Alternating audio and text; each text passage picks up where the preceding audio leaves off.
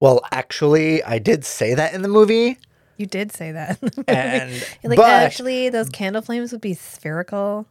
but that would be impossible to produce as a practical effect on Earth, Yeah. Yeah. unless they were in one of those airplanes that flew up and down to get zero gravity. Hi, I'm Rachel. And I'm Matt. And this is, it's not. God. Welcome to the, The Strange, Strange and Beautiful, Beautiful Book Club. That's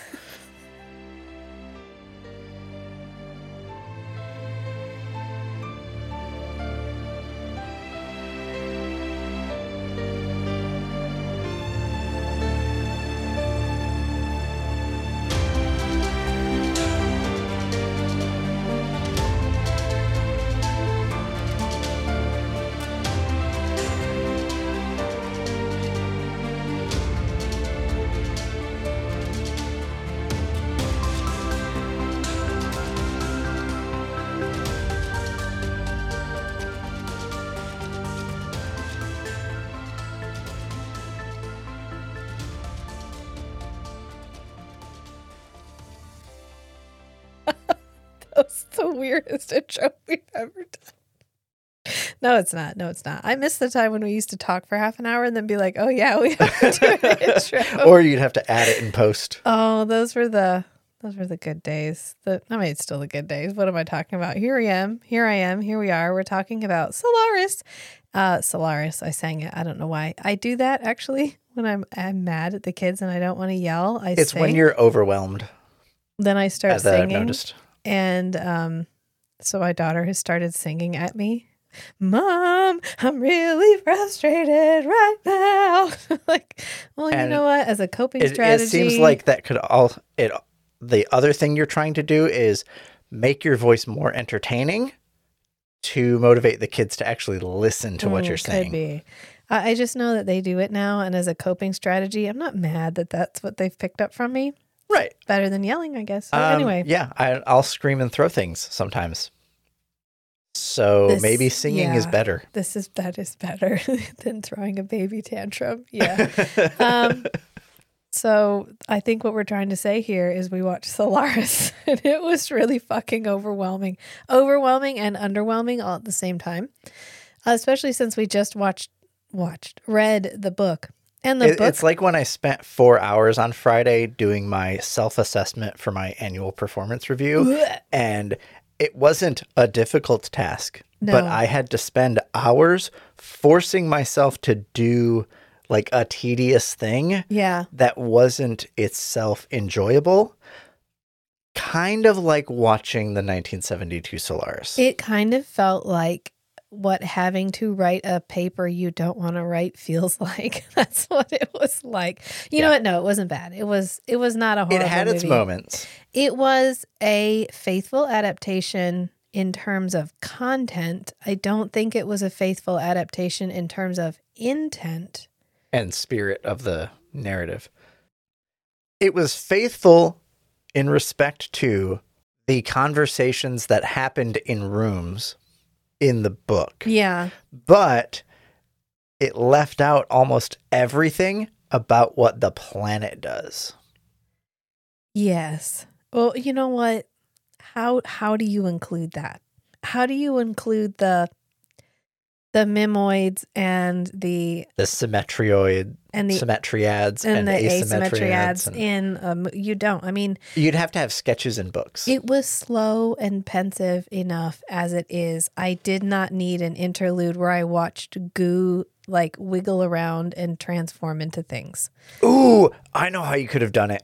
As a practical effect, here's what you do you get a block of wax, you carve it into a complex geometric shape, You melt it and you play and it then backwards. you melt it and play it backwards.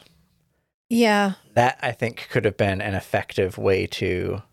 And then the movie could have been it. four hours long instead of two hours and 46 minutes. Two hours and 46 minutes. I feel like that's almost as long as the audiobook probably is.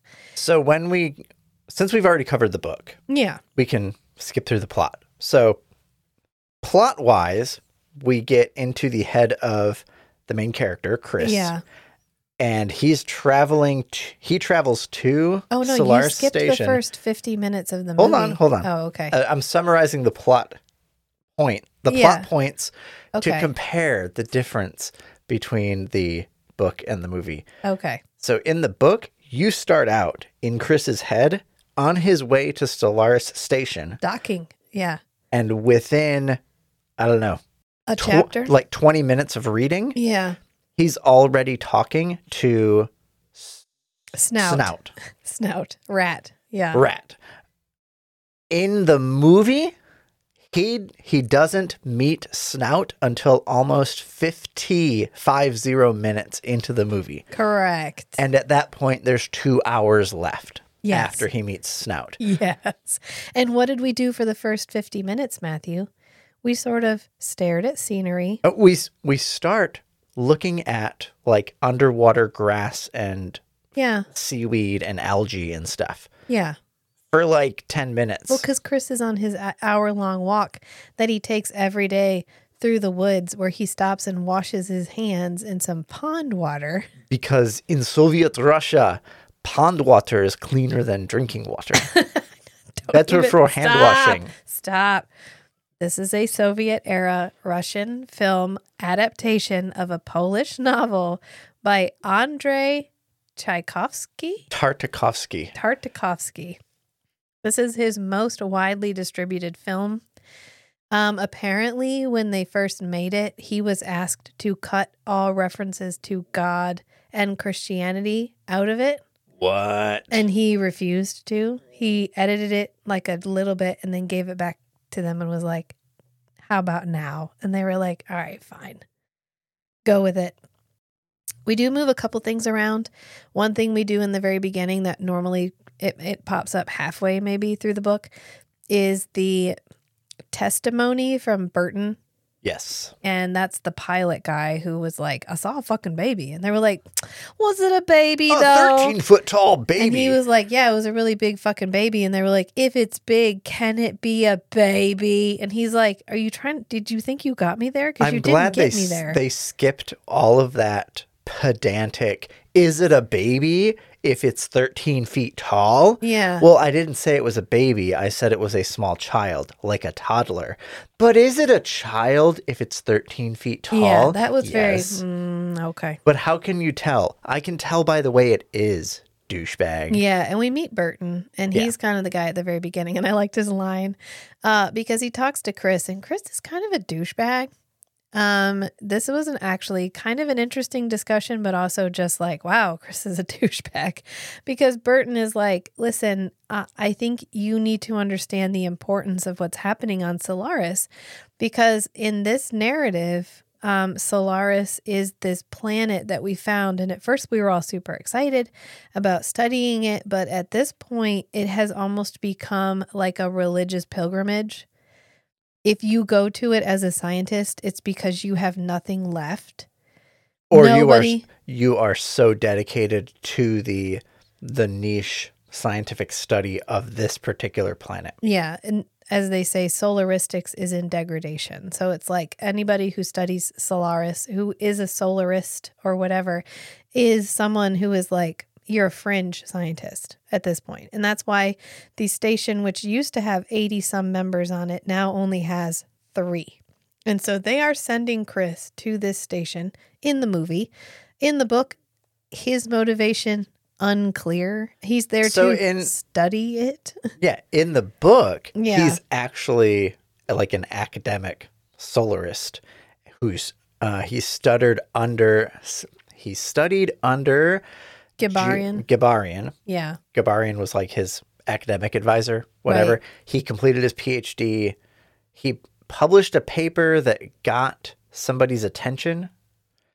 Anyway, um, he was like almost nobody wants to go to Solaris anymore, Right. but he was still very interested Yeah. in study like active new novel investigations into Solaris and they they had us they had an opening They had a few dozen openings Yeah. and one applicant. And, G- and Gabarian was like, come on. And he's like, cool, I'll go. So that's why he's going in the book. But in the movie, he's going because he's there to decide whether or not this station should continue to be manned. Is Right, it time as- to just abandon this altogether? As a slightly disinterested third party, Yeah. he's knowledgeable about solaristic studies, but he he is not personally invested in like actively performing solaristic studies. Yeah, he's also sad. He's so fucking He's so sad. sad he's and so pensive. fucking sad for the whole first part of this. You're like, oh my god, could you be sadder? Please be. He's just, you know what? And it got me thinking. Oh, I'm gonna get there. I'm, I'm gonna get there. I'm not there yet. So, anyway, he's having this conversation with Burton, and Burton is like, "Don't you understand the importance of going? I saw some really weird shit. I need you to check it out while you're there. Like that's why I'm here. I'm friends with your father. He can vouch for me. I'm a sane person, and I saw some weird stuff." And he's like. Yeah, I'm sorry. I'm not listening to you because I think you're trying to bias me. And I'm just going to investigate. So I can't be biased. Like, I'm literally doing what the committee was doing. I'm just there to decide whether or not it's worth staying. And Burton's like, a 14 foot fucking baby appeared. And he's like, meh, I mean, yeah, so you say. And so I think Chris uh, ultimately says, listen, science isn't about morality. This isn't about, it's not a moral choice. This isn't, you can't conflate science and religion. These are two different things. We, if it's time to let it go, we need to let it go. And Burton is like, uh, science should be concerned with morality. And then he leaves and he's walking past Chris's dad and he's like, We're done and we're fucking through. And he's like, We've been friends for 20 years. And he's like, Well, it's bound to end sometime. And and then and then Chris's dad is like, "Are you gonna take your boy?" Because Burton brought his son. Yeah, and he was to like, "Can you watch him for a couple of days?" And he's like, "Nah, sure, yeah. My wife's not going to be doing anything. It's totally fine." And but no, he takes his he takes his boy with him. And Uh, if for the three, sorry, thirty minute car ride through okay, like, so corporate Soviet Russia. no, apparently that was filmed in Tokyo and Kyoto. Oh, And to get a filming crew from the Soviet Union out to film on foreign soil was super difficult. And they managed to get a car ride. And so they kept it just in. one car ride. They kept it in exclusively because it was so difficult to get that footage that they were like, we hold the line. This footage goes in at any price. the highest uh, bureaucratic cost per minute of footage. Yeah. Yeah. So that's why that, because Burton leaves. He ultimately calls back and he's like, I didn't tell you while I was there, but I just wanted to let you know, Chris's dad, that the baby that I saw was Fechner's son, which is a confirmation we don't get in the movie Right. or in the book. He's like, I went to visit Fechner's widow Yeah. and I saw their child, and it was the same as the child that I saw, like recreated in the Solaris ocean goo. Yeah. And that's confirmation we don't get in the book. Because in the book, he's like, maybe he had a baby that he knew. I don't know. He was like, I we know he had a wife and small child, yeah. but that's it. Yeah. And then they we we end that phone conversation and that's when we get our like long long long driving scene, like long. And nothing happens. You could probably just fast forward through it. It's really long. Unless you want to be like, wow, you guys did a really good job getting out of the Soviet Union to film that. So good job on you. Kudos. Kudos. And then 50 minutes into the movie, we finally get to the planet. And I love this space station because it feels like Space Station by Home Depot. A la Love, the movie that we watched by um, the same guy who did Underwater yeah. and The Signal, I'm William remember. Yep. That's the guy. Uh, yeah, it looks like William Eubanks. Like there's blinking lights and th- there's like toolboxes glued to the wall and shit. And I love it. Like I just fucking love it. I love it when you can see the set builder. I was really impressed with the set. Yeah. I- given the first 45 minutes of the movie, he's not in any kind of spacecraft until 45 minutes into the movie. yeah. And then he's in his little like shuttle thing landing on the station for a few minutes and like goes into the station and then he finds Snout. So, given the fact that we postponed any kind of space station footage Yeah. until after 45 minutes into the movie, I was a little bit worried that the space station was going to be Cheesy. like uh, like an office building or something.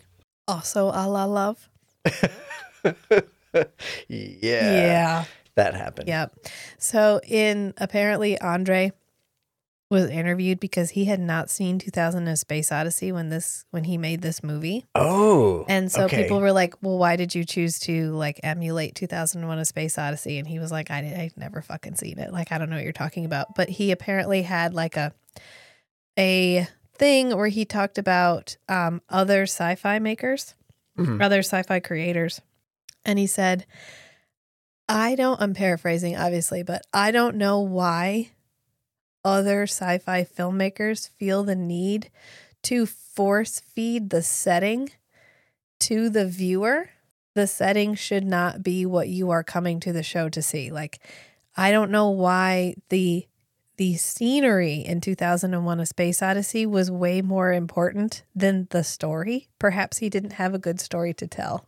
Like, That's a cutting criticism. fucking burn, Andre. Like, but I think, yeah, like look at a lot of the sci-fi that we watch and the sci-fi from this time period where it's like, look at the ship.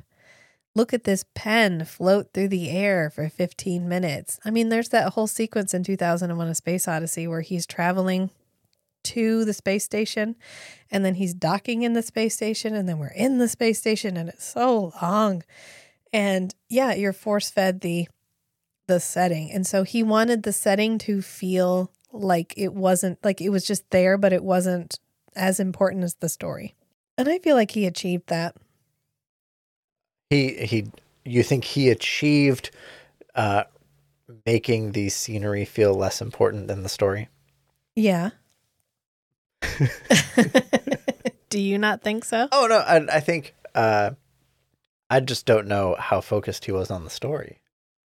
Oh, I, you know, I mean, I'm not talking about ad- adapting the novel. I'm talking about the story he ended up telling in the movie. Yeah, Yeah. Yeah.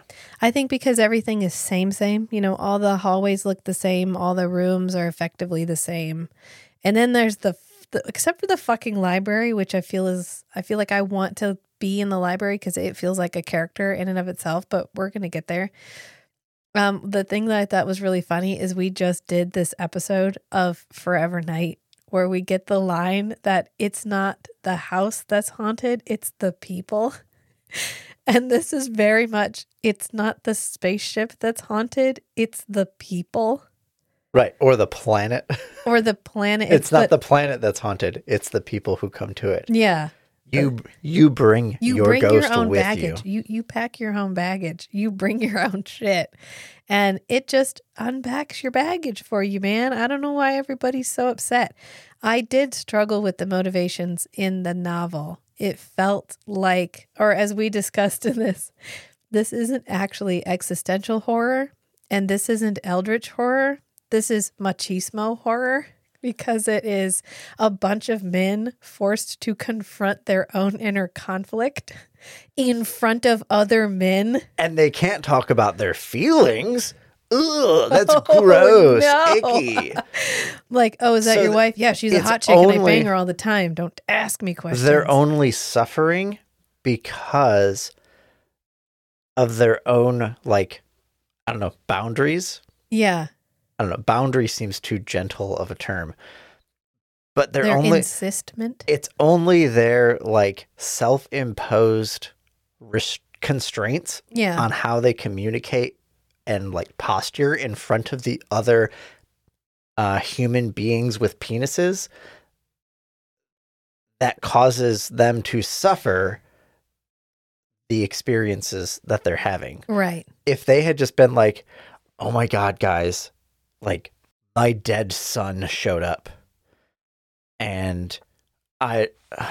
I still hold like a lot of pain from that happening. Yeah. And and seeing this reproduction of my dead son is really painful because it just reminds me of the future with this child that I lost. Yeah, And I don't know if I sh- I feel conflicted about like interacting with this reproduction because am I like cheapening the memory of my real son and if they just actually had that kind of open conversation it'd be like okay I can deal with Yeah. this this guest visitor G formation whatever Yeah. Uh, and I don't have to like pretend that I'm all okay in front of the other humans with penises, uh, which would reduce everybody's suffering massively. Right. It wouldn't be. It would. It would not be like a horror movie at that point. Almost as if patriarchy harms everybody. Hmm. Huh. Oh. Anyway, let's talk about something more pressing, which is his leather space pants and the straps cupping the underside of his buttocks. and his penis. What is happening uh, with these pants? I was so it was distracted. an interesting wardrobe choice. Well, he's wearing first. He's walking around looking for people. Like he gets off of the space of, his little shuttle, and he has a backpack. And he's like, "Uh, hello, is anybody here?" And he trips over his own shoelace, which seems like an odd thing to include, unless you're trying to show me that he's wearing like lace up rocky like shit kicker boots. Like I don't know. and he's also wearing these really form fitting pants that have these like mesh, like a mesh up both sides. And then from the inside of his, his inseam up to his waistband in like a V in the front, which ends up making this V around his crotch in the front. And then he has a strap that hugs the bottom of his buttocks on both sides in the back. And the only utilitarian purpose I can think of is he does have like a carabiner hanging off his one, like the one piece of mesh on his leg. And I think it must be just, you could stick anything in there. It's not so much if, a pocket. if those are elastic and they're they're only sewed to the pant fabric at the ends and the middle, yeah. then you could whatever you have in your hands, you can just sh- stick. like in stick there. it in a strap, Yeah, like a net. and it would work in full gravity. It would work in zero gravity. It's just like utilitarian, but he never uses it like that. Right. He- Well, he's also wearing a leather jacket, like Right. a straight And leather he's jacket. always sweating and profusely. mesh shirt. He's wearing a solid color shirt, Yeah. and then he has this like really tight mesh. The it's the mesh like pattern that's tight. Yeah. I guess the shirt is very form The shirt's too. pretty tight. Yeah. But and he's got it tucked into it looks pants. like the solid color and the mesh shirt are one piece, and it's just like an interesting overlay of fabric. But then we see him later wearing just the mesh shirt with no undershirt. Yeah. Interesting fashion choice. So and it's purely a fashion choice. It's not utilitarian. So what I'm thinking is we are two times removed from this movie. We are removed by 50 years of time Mm-hmm. and we are removed culturally. Like the country that made this does not exist anymore and we are not even the slightest bit Russian. So we don't culturally we're removed and time-wise we're removed. I have a feeling And language barrier were Yeah. removed. I have a feeling this guy was supposed to be like the silver fox. Yeah. Yeah. Yeah. I agree. Um, because people don't change. I mean, that's the whole point of the book, really. But people don't change. You make movies with hot people because hot people get people to go see the movies. This guy was supposed to be, probably was supposed to be like George Clooney. Yeah. Yeah. He's the eye candy, which is why he's wearing like ass, like shit kicker boots, ass hugging pants, and a mesh shirt. But he has a dad bod. Is but in in yeah. certain societies, dad bod means you have enough to eat I mean, and you're successful. there that could have been aesthetically what they were going for is that type of body shape and i mean he has like his his streak of white hair in the front it's a very Oh yeah, his hair is usually pretty styled. And when it's not, people mention it. yeah so i have a feeling he's supposed to be the hot guy in the movie Okay. yeah, Yeah. and he's quite short and then snout Ew. that- know, the the- short guy. and then the guy who plays Snout is even shorter. And everybody is smoking. They everyone smokes. Oh yes, they're smoking on a space station. They're smoking on and a they have space candles station. on a candles station. on a space station. There's guns on a space station. Um, none of these things are okay. You should not have a projectile weapon where you need to have a pressure seal. Like you can't shoot a bullet. What if it went through the wall and it decompressed the station?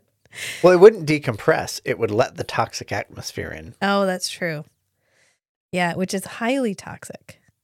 But it's fine because they're all smoking. They can handle it for a while anyway. they, they're inoculating themselves. Yeah. But he gets there and he ends up going to well, he first he meets Snout, which is like a kind of an odd. We actually get to see that he has a visitor because the there's like a There's a hammock in his room. yeah, that's what it is. And it starts moving. Yeah, well, and then as Snout is closing the door after kicking Chris out, yeah, he sees an ear right. of like a child uh, in the hammock just Yeah. as the door is closing, so which is more than we ever get in the book. Right, that happened. And then he goes to find a, a room which is bubble shaped. It's round on all sides. Okay, so you, if it has to maintain pressure, like the whole section of the station would be curved to, uh, like resist the the pressure difference between inside the ship and outside the or inside the station and outside the station. But each room would not itself be bubble shaped. Right. It might have one wall that is curved as part of a like larger a larger sphere or ovoid or whatever but you'd have like flat walls in between the rooms that all Yes. share the same exterior wall but this room and the other like quarters that we see yeah. they are themselves independent bubbles Yeah. so I guess these are like at the end of a tunnel and they bubble out by themselves, maybe to have multiple windows. I don't know. Or they told the set guys, hey, we need these round rooms. It's space. It's space. It's space. Kind of. Um, and and maybe the set guys were like, okay, all the rooms are bubble shaped. Yeah. And then they got there and like, oh, guys, there's only a window. they were on supposed to have one shared curved wall. This is a space station. Think about Whatever, it. Fine, we're in space. There's one. Did you see the miniature of the exterior of the space station? which Look at looked it. really cool, by the way. The Yes. approach to the, The- space station looked really cool. a lot of these effects are way more I uh, cost effective, like Yeah. actual performance effective and cost effective to do a miniature and clever camera work, especially because they didn't have CG. Yeah. But then even now, nowadays it's it's still a more like future proofed uh, special effect to I do a miniature. practical effects. Yeah. If you do like 95% practical effects and just cover up the edges with CG, you're going to get a much better product than Uh, yeah. 100% CG. Right, because almost as if removing the craftsman from the craft makes it not as good. Yeah. Oh, weird how that works. Wow, yeah, we're really we're just hitting some really good points here today. Um, but God, what now? I forgot his name. You did that to me, G- Which character is it? Giraud, G- Gerard. G- Sartorius? no, G- Gibran. Snout. Gibran. What is oh, his name? Jabarian. Jabarian, thank you. God, I knew it. I gave it to you and I couldn't get it back from you. So Gabarian's we can note, share it. his note becomes like a a VCR tape, basically, like a a DVD player on his flat screen Yes. TV. And it's a bunch of exposition. It's And I do like that he actually listens to the tape when he Ooh, finds it. Yeah, go How figure. about that? Yeah, and then he goes to see Sartorius, and hey, we got rid of the, and this is a direct quote from the book, negress. That is Gabarian's lady, The large black woman who walking is barefoot referred through to the hallway. as the word I'm not going to say again. Yeah, so we got rid of her, thank God, but instead we gave Sartorius a little person. well, we gave Jabarian like an 11 year old girl. Um, a teenager, I would say. We haven't Oh, met her yet. and on the topic of age, does Chris look 29? He says he's in his 50s.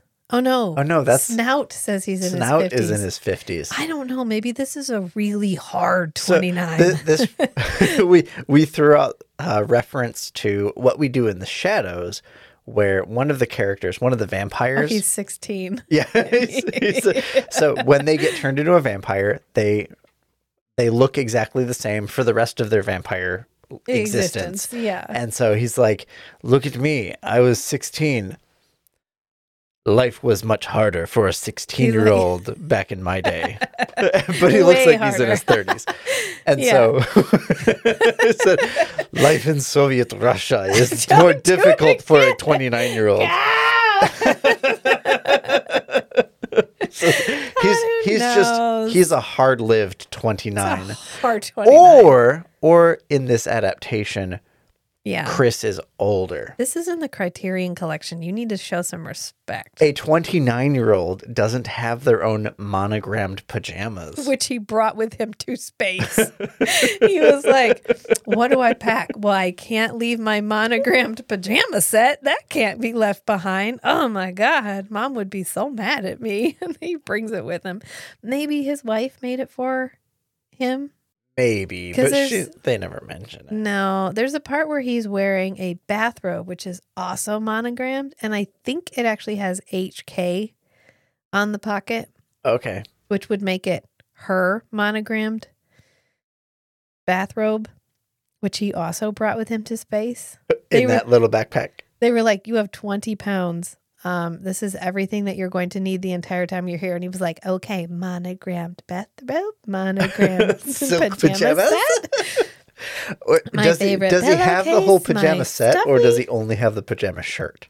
Well, one assumes he also brought the pants. I cannot There are imagine he came to numerous occasions where he's walking around in whitey tighties and his, His leather- monogrammed or his leather jacket. or his leather jacket. Yes. His monogrammed pajama top or his leather jacket with just underwear. That's only when he gets shocked out of bed by something traumatic happening. Okay. And he's got to throw something on real Which quick. is like every time he wakes up. Poor guy. I know. But as mentioned, we go see Gibarian um, in the cold room again. And when he goes in there and he opened it up, all I could think was the scene from Dark Star when they thaw the captain out to, or they, they like, the captain's dead, so they've frozen him, but they can like ask him questions, advice on what they should do in any given situation. But the only thing it, the only thing the captain ever says is, "How are the Cubs doing?" And all I could think when he opens up Gibarian's thing was, "How are the Cubs doing?" We need to do Dark Star because that's how Jodorowsky met Dan O'Bannon, and that's how Dan O'Bannon got hooked up with H.R. Giger and everybody so that he could do Aliens. So you don't have Dark Star, you don't have Aliens. So we need to do Dark Star, but how are the Cubs doing? All I could think. Uh, one thing that I missed, we haven't done 70s movies um, since we did all the 70s vampire movies. But one thing I like about 70s cinematography that I wish we would bring back is when the camera moves independently of what the actors are doing. So like the act the camera might be panning slowly around the room and the actors are moving quickly around the room and doing stuff and like we might start on the actor and then the actor will walk out of frame and then we'll catch up with the actor and then we might pass the actor and then the actor will come back and we'll end on the actor. Right. Like the the camera is panning slowly to the left Yeah. and we pass a scene where we can see the actor doing something and they pass around the camera on the right side, behind the camera, and then to the left and get set up Yeah. doing something else. And so we can have this cool continuous shot that's also a montage with the same actor just moving around into different spots Right. in the room behind the camera.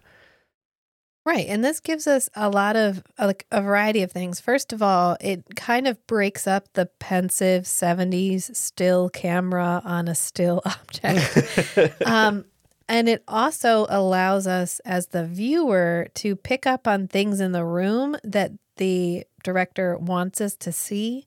So that happens quite a few times in this where the camera will be moving, stuff is happening. You're on a spaceship and as it's panning there's like of like a porcelain vase. Right, and it adds some action to the scene, even if the character is just doing like routine, like Right. they're just picking up a little bit before Right. they start their day. Like in this one in particular, there was like a bunch of plates of food, there was a vase, and then there was broken glass, like a a tall glass object that was broken and a piece of glass falls off of it. And so you get to see like a survey of the room while also having action. And it just works really well, especially when there's dialogue happening over it, because it gives us the feeling of a lot going on, even if this is just a dialogue moment. Yeah. Yeah. And it gives us like a, ooh, look at that surreal stuff that's going on in the set. I get a chance to look at the whole set while taking in the action, while listening to the dialogue. And they can shove the setting down our throat. When it's important, yes. The only weird choice I When found was when it's relevant to the plot. Yeah. The only weird choice I found in this was it was never dark. Whenever it was dark, it actually just went to black and white. And I'm wondering if that was a choice because in the book it's never night. Right. It's only ever dark for like 15 minutes because there's the red sun and the blue sun. And so, like, they sleep. Don't they sleep during the blue? The blue sunrise? Well, the the days are so fast. They just kind of have an agreed on Yeah. time on the station. Yeah. I don't know. I mean, the usual stuff happens. He goes to sleep, he wakes up, it's Hari. Hari is wearing a truly, truly 70s crochet shawl in varying Yeah. shades of brown and is also wearing a suede leather dress in varying shades of brown. This dress must have been so hot. I don't know how she isn't sweating, and he is sweaty in every moment of this film. This is a sweaty dude. There's a part where he gets up and there's a wet well, spot on the pillow. because he's the hot guy. But I'm. Oh, you got me. That's how we know. ah. But the first thing he does is show her this home movie. He immediately is like, "Oh no!" Well, I have to say, every adaptation includes the part where he's like, "Look, look what that, look what's in that shuttle. I think I dropped my contact lens in oh, you. of that shuttle." I have to go do some work. You want to come with me? Okay. I need to go fly around on the shuttle a little bit and just do some, do my job, Yeah. whatever. Uh, you go in first because I need to go in last to shut the hatch correctly. Okay. Okay. You're inside. okay, I'm- bye. Shut the hatches. Bye, here, Alicia. So, what ends up happening in this one is the button to launch the rocket is inside the Inside rocket the chamber. room. and when you push the button, it closes the door that lets you out of the rocket launching chamber. So, ro- launching the rocket locks you in the room with the rocket. Which causes you to get burns every time you launch a rocket. So Right. this is supposed to be like a routine thing. They have these yeah. unmanned rockets that it says they ship stuff up to the satelloid and then the satelloid can send the rocket back and it's all automated on the satelloid. Yeah. What are they shipping to the satelloid from the station though? Just vibes. Vibes. just vibes. Just- The vibes were But not I- I immaculate. we put them in the rocket and we just sent I imagine they space. must be getting regular shipments of supplies like food and water Yeah, and, that is the object of least importance. We never talk about it. and cigarettes they just eat um and candles. not condensed meat. What yeah, condensed meat. They keep eating and I'm like, condensed meat. What how do you condense? What do you do to condense meat? Do you boil it down until it becomes a You- solid? Wait, You no. can it. No, but they the didn't meat? call it canned. They called it condensed. Like condensed Um, milk. I want to look this up. Condensed meat. This is an article from uh, Time from July 6th, 1942. Oh good. Is this a story? Let's see. Okay. Claude Wickard looked, sniffed, tasted, grinned. The Department of Agriculture scientists watched him anxiously. On the plate they had served him were pork and beef croquettes and stew.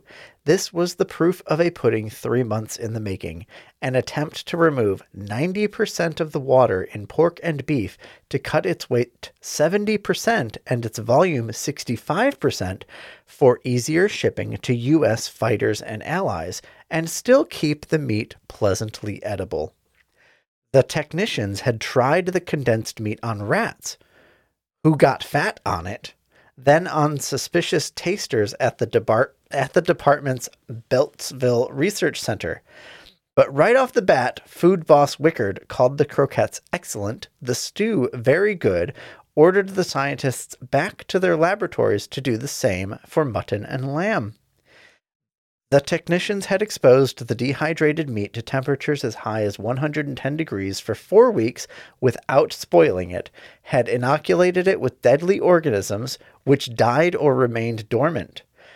The meat lost some protein value in the drying. In the dehydration, the meat is, expo- is exposed to great heat, practically pre cooked, then put into dry air to drive off at least 90% of the moisture. So it must jerky? be vacuum packed in tin cans until other packaging can be found. To reconvert the dry powdery meat, it is soaked in water for an hour, boiled 10 minutes, simmered for 10 to 20 minutes. So this was like a wartime ration thing. Oh, where's that article from? Uh, Time magazine from 1942. Well, now that's a thing we all know that that existed, Condensed meat is dehydrated meat. but not jerky. It's not jerky. No. It's a lower temperature. All right. So this would make sense for a remote space station Yeah. if you wanted to separate your water and your food.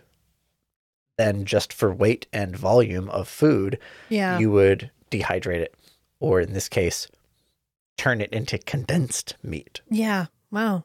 Okay. On that note, the first thing he shows Hari is this like art house home movie. Oh yeah, the art house family movie. Yeah, the like indie movie that they made and he took with him. He packed it in along with his monogrammed jammies. Yeah. Yeah, and he's like, check out this shit. And so he plays it for her. And it's only really important because it introduces his mother in her floor length crochet rose gra- gown that she's wearing. It's a vibe. It's a vibe, not the kind of vibes that they send off in the spaceship, but like just a vibe. You can't get rid of it. It's part of you. And it's odd, and I don't know why we include it. And then we include it as clips from here on out, and they refer to it as the bonfire movie. And yet there isn't really a bonfire in it. I don't know what the fuck this was or why it's in this movie. But again, this is in the Criterion collection. So So it's worth something. it must be worth that. Must be something we are missing. It can't possibly be that this was a weird thing to include in this movie. The thing I did like about this movie that I like I preferred over the book was Hari's emotional journey. I feel like in the book we sort of get her we get her realizing she's not human and then ultimately choosing to not stick around, but we don't really get the full emotional impact of what that does to the being formerly known as Hari because she goes on a full ass journey in this movie. Kind of because we shift the focus from this is about the fact that humans are too irrational to be able to actually establish contact with an alien race. And instead, we're like, is it about the wife though? I think it's about the wife though The wife, right? the wife. I'm pretty sure this is about him wanting to stay with his hot young wife that he got back. I'm almost positive that's the point of the book. Yeah, no, that's yeah. Let's we're just Yeah, gonna the- yeah yeah. mhm, This is the the Yeah. film, the filmmakers. yeah But Natalya Bondarchuk, yeah. Apparently she got top billing. she rocked. She really The- did. she was the best actor actress in this movie. well, the only thing the dudes got to do was be stoic. Right, they had to Yeah. because Don't they're Don't they're cry. macho men. They're macho. they cannot macho look men. weak or vulnerable No, in front of the other humans with penises. that's why they can't tell each other about their guests, yeah. and they never do. but do. Natalya since she doesn't have a penis, she's not susceptible to the the same like lack of ability to be vulnerable. Yeah. And so she can just chew their asses out about And does. being stupid. Yeah, because then we go to the library. Snaut is like, It's my birthday and I'm throwing a party and I want everybody to come. And they're like, It's not your birthday. And he's like, Um, that doesn't matter. I'm having a birthday party. You need to come to it. So he goes to the, they go to the library, which is the fucking library set. First, it's all in wood. It apparently has astroturf for carpet. There are these Russian winter scenes hanging on the wall, like p- portraits, That painted we spend portraits. Oh, Dozens of minutes. Oh yeah, we- perusing. yeah, we zoom in and like pan around quite a bit. There's a copy of Don Quixote with a flower pressed in the middle of it. There's candelabras all over the place that are lit. There's a full on crystal chandelier hanging from the ceiling.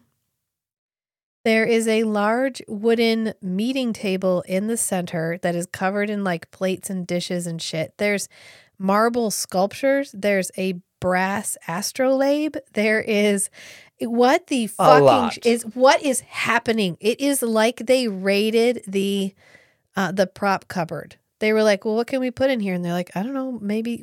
I mean, they got to have a nice place to go. Let's make it real nice instead of literally everything here had to be shipped here." And I think it's supposed to be a little bit like this is how long this station has been here. It has been here right. That so it's long. been made this like comfortable. Yeah. Yeah, that we have had the resources and the time, and that everyone bringing a little bit at a time has allowed us to create like a second home here. And they they're kind of meeting up to discuss what to do with the G units. I don't know the the The G formations, the G the formations. ghosts, the visitors, the and guests. Hari actually gets a line, like a real line. A monologue. a monologue because they're having this why are you here conversation because everybody else is making a real valiant effort to to fight um their emotional attraction to these creatures that have been created for purposes unknown and the psychologist Kris Kelvin arrives and is like, "Oh, my wife? Well, fuck yeah, I love my wife."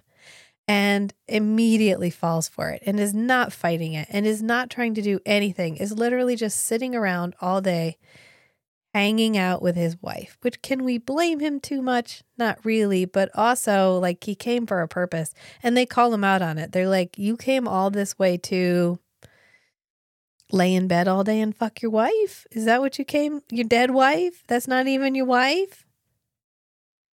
You know, you're having sex with the planet, right? Like the physical manifestation of the planet. And he's like, I don't know what you're talking about. And this is when Hari actually speaks up. And she's like, We may not be human, but I can't believe you guys are treating us like we're just some kind of a hindrance. Don't you realize we are your conscience? And they use the line, We don't need another planet, we need a mirror.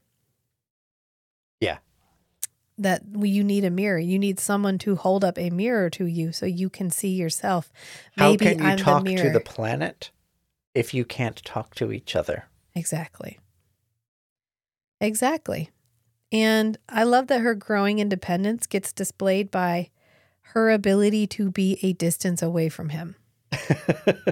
Like he leaves and then he's like, "Oh shit, I shut the door. She, she's totally defeated by doors. She doesn't know how to open them.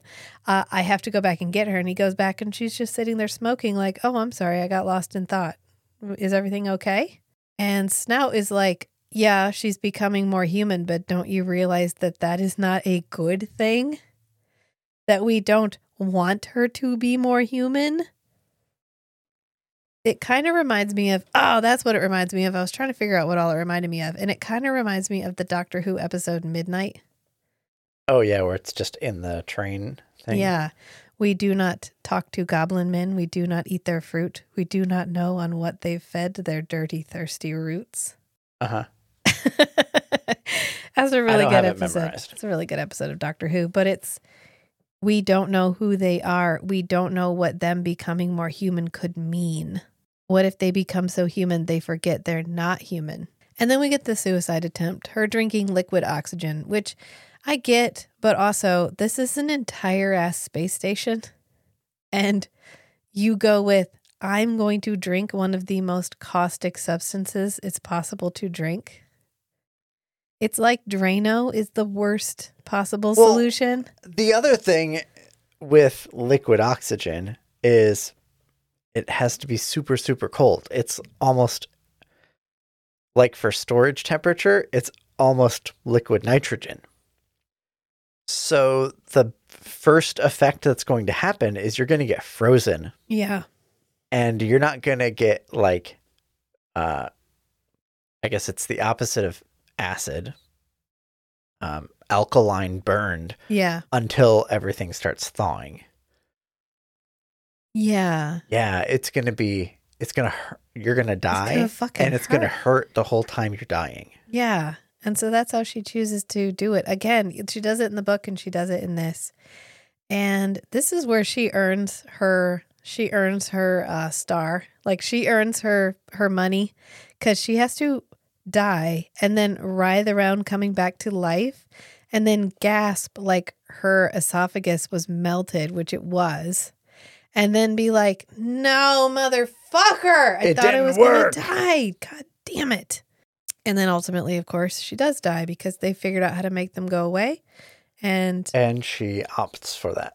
she opts for that because she, at this point, knows she is not human. She knows she is not Hari. And she knows that Kris would give everything up to stay and be with her, but she doesn't know what that means. Right, and I think she still likes or loves Kris Yeah. enough like as a reju- as a residual of starting out as the Hari from Kris's memory, she still like respects him enough to recognize that that's not the best thing for him Right. is to stay around on this station just for her, yeah. eh, which she doesn't want to stay around anyway. Right. And they do the encephalogram thing where they scan his brain and they send it into the ocean. And then apparently Hari is gone and now something is changing on the surface of Solaris. It's creating islands. Hmm. Hmm. And they're like, hmm, okay. And then we cut to like he's home. He has this whole part where he has a fever and Hari saves him and Snaut saves him. And he's feverish and he's having these weird it something about the sci-fi of this era felt like it needed to end with this just off the wall series of imagery. It happens at the end of 2000 A Space Odyssey. It happens at the end of this. And then when we come back, he's like back at his family home, but there's water pouring in. And his dad is making tea, but there's water pouring in on him while he's making tea. And he ends up looking in the window, and then it kind of pans out like his dad comes out and he collapses in front of his dad. And this is supposed to be this is supposed to be the exact same pose as this famous prodigal son painting. Oh, so it's inspired by something. Yeah, so it's like the prodigal son is returned to his father, and then he like collapses in front of his dad, and we pan out and psych y'all, he's on the surface of Solaris, and On one of the new an island, islands. and that's the end of the movie. And I can kind of understand why Lem was vocally opposed to this adaptation because um it it somehow mimics the majority of the events from the book without being about the same thing that the book was about. Right, probably a third to uh, half of the content of the novel is talking about the the planet slash ocean slash brain goo that is Solaris, and we don't really get any of that in the movie. No. So Lem didn't like it because that's the whole point of the book Yeah. is Solaris is an example of a non-human entity that like the human mind is completely incapable of uh, relating to. I mean, I get it in this adaptation because also the human ability to make sentient looking goo on on us like for a movie wasn't really there. But we end right up from a special effects perspective. Yeah, we end up removing Solaris as a character. right. We keep the people, we keep the wife. It you know what happens is the most so if you are a filmmaker, a scriptwriter and you read this book, the chunk of this book that feels the most marketable as a storyline is the Kris Hari storyline.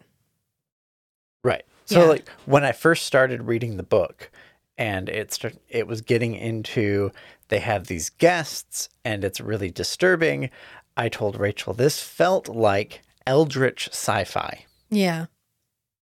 Uh, I said it kind of reminded me of Into the Mountains of Madness, which is a H.P. Lovecraft. uh, yeah Lovecraft like short story novella Yeah. thing, and they go into this uh, like they're in like the Arctic or something. They go into this mountain ish area cave, and they find these ancient ruins that were not made by humans. They go into a lot of detail about how humans don't have the right like perception organs and mindset to like perceive and understand uh, what's like recorded. Because all these surfaces are engraved with stuff. Yeah. but they're like "W- w- we can't really understand what's here. So uh, wh- what kind of being would have made these kinds of things? And so it goes off into this whole angle about uh, the limits of human cognition and perception and alienness and all that, which felt a lot like what uh, good old Stan here was Yeah. going for with the planet Solaris. Yeah. Yeah, I mean that this was the what if we met some something that was wholly alien. And he wrote an entire book about how that could go down and how we would not even perceive its attempts at communication.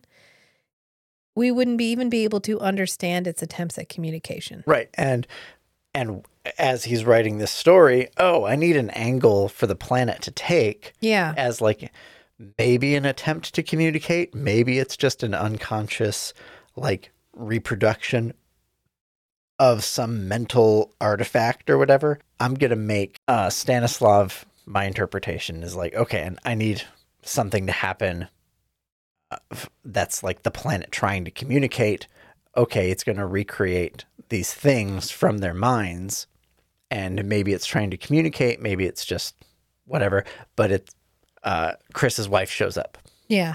and it was just part of the, I don't know, part of the setting. Yeah. It was just a reference to make the story a little bit relatable and, make to it feel, kind im- of weird. and impactful and Yeah. weird because she oh she died she couldn't be here and to make him to give him pause She- right, but that that's not the point of the story. yeah it's that, just yeah a narrative tool. He, he could have chosen one of another, th- a bunch of other things. yeah And every adaptation is like, oh, but the wife, yeah Right? oh it's about the wife though the the dead hot it's about the wife. wife. Yeah, that's Yeah. that's what that's the key to this story. That's the core part of this narrative. That's the only thing we're going to address in the movie, and it kind of cheapens the story. well that's why lem kept saying i didn't write about people's erotic problems in space like that is not what i was fucking That's a talking great about line. yeah he didn't say that that's not what I was fucking talking about, but he did say the I did not write about people's erotic problems in space. I mean, this is a fine movie. Is it a two hour and 45 minute long? I really felt like time flied and I was entertained the entire time. No. This feels to me like I can put it on the shelf right next to 2001 A Space Odyssey, which is uh, every film bro is going to tell you this is one of the best movies ever. And then you watch it and you're like, maybe there's something wrong with me. I do like a lot of parts of 2001 A Space Odyssey, but it's all the parts about Hal Yeah. and the the interactions of a like a corrupted artificial yeah intelligence Daisy Daisy having thing. to yeah, deal right. In the book they go into great detail about how the reason HAL 9000 behaved the way it did is because it was built, it was designed and programmed to always tell the truth and to like be respectful and careful with humans. But then before the mission, they said, "Okay, Hal, on these specific topics, you need to lie." Yeah. And that like contradiction in its like the rules that it had to follow that's why It drove it uh, mad. it, it drove it insane Yeah. hal 9000 became insane because the contradictory commands that it was programmed to Yeah. follow Oh, both no. of them No, I've seen it. I've read the that's book. the and- yeah. interesting part of the movie for me Right. is to see that played out in live action Uh, like all the over the top filmography special effects stuff okay Yeah. it was kind of cool It's all right. That's what I'm saying. You slot it right up on the shelf next to 2001 Space Odyssey, which is, is it important to see? Yes. I would suggest everybody take the time to watch this movie. If you don't love this movie, is there something wrong with you? No. I you could think easily watch this movie uh solaris at Yeah. like 1.25 Oh, yeah. speed And you'd be perfectly fine. and you'd be fine yeah. There's so little dialogues, even if you're listening to the Russian language with English subtitles. There's so little dialogue, you're going to be able to keep up with the yeah, subtitles. it's fine. It'll just get you through the long, which this this ocean was actually like silver dust and acetone and a couple other things mixed Oh, together. yeah.